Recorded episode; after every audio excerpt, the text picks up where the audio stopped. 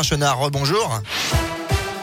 Bonjour Bastien, bonjour à tous. À la une de l'actualité, une bonne nouvelle pour le portefeuille. Dans une interview accordée au journal Le Parisien, Jean Castex a annoncé hier soir une remise à la pompe de 15 centimes par litre de carburant. Elle devrait intervenir à partir du 1er avril et ce pendant 4 mois sur tous les carburants.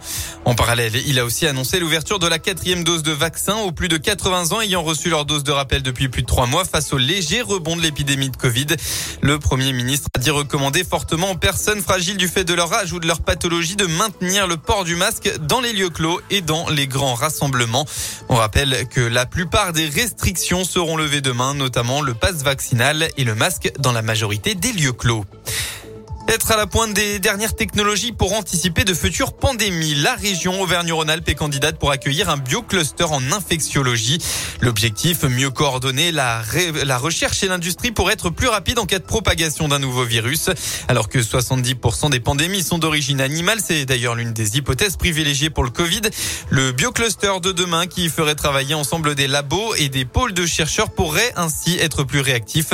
Philippe Sens est le président de Lyon Biopôle identifier, arriver à les prévenir, arriver à comprendre comment en agissant en amont effectivement sur la dimension animale, on peut prévenir une transmission à l'homme, par exemple. D'anticiper, de séquencer plus rapidement effectivement euh, les organismes à l'origine de ces pandémies, de façon à pouvoir réagir euh, très très rapidement pour mettre euh, des outils de diagnostic de vaccins à disposition des populations. Le constat qu'on a tous fait, c'est que dans ce pays, on a à la fois une recherche académique, une recherche excellente.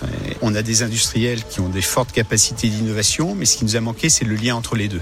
Un appel à projet doit être publié prochainement par le gouvernement. Trois bioclusters seront donc ensuite désignés à travers la France avec des financements pouvant aller jusqu'à 100 millions d'euros.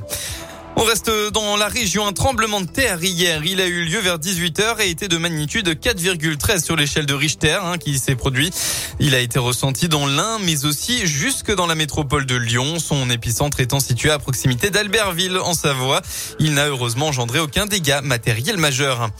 Dans le reste de l'actu, les militaires russes continuent de bombarder l'Ukraine. Outre l'encerclement de Kiev, ils ont bombardé tôt ce matin une base militaire située dans la région de Lviv, dans l'ouest de l'Ukraine, près de la frontière polonaise. Hier, le nouvel appel téléphonique entre Emmanuel Macron, le chancelier allemand Olaf Scholz et Vladimir Poutine n'a rien donné. On passe en sport du basket. La Gielbourg n'y arrive plus. Quatrième défaite d'affilée dans cette 22e journée d'élite. Les Bressans se sont inclinés 83 à 72 contre Paris et s'éloignent de l'objectif playoff. Enfin, un mot de la météo dans votre région. Eh ben, ce matin, ce sera les éclaircies, mais dans l'après-midi, les nuages vont apparaître avec euh, même des averses attendues en début de soirée. Côté Mercure, eh bien, vous aurez au maximum de votre journée entre 9 et 12 degrés.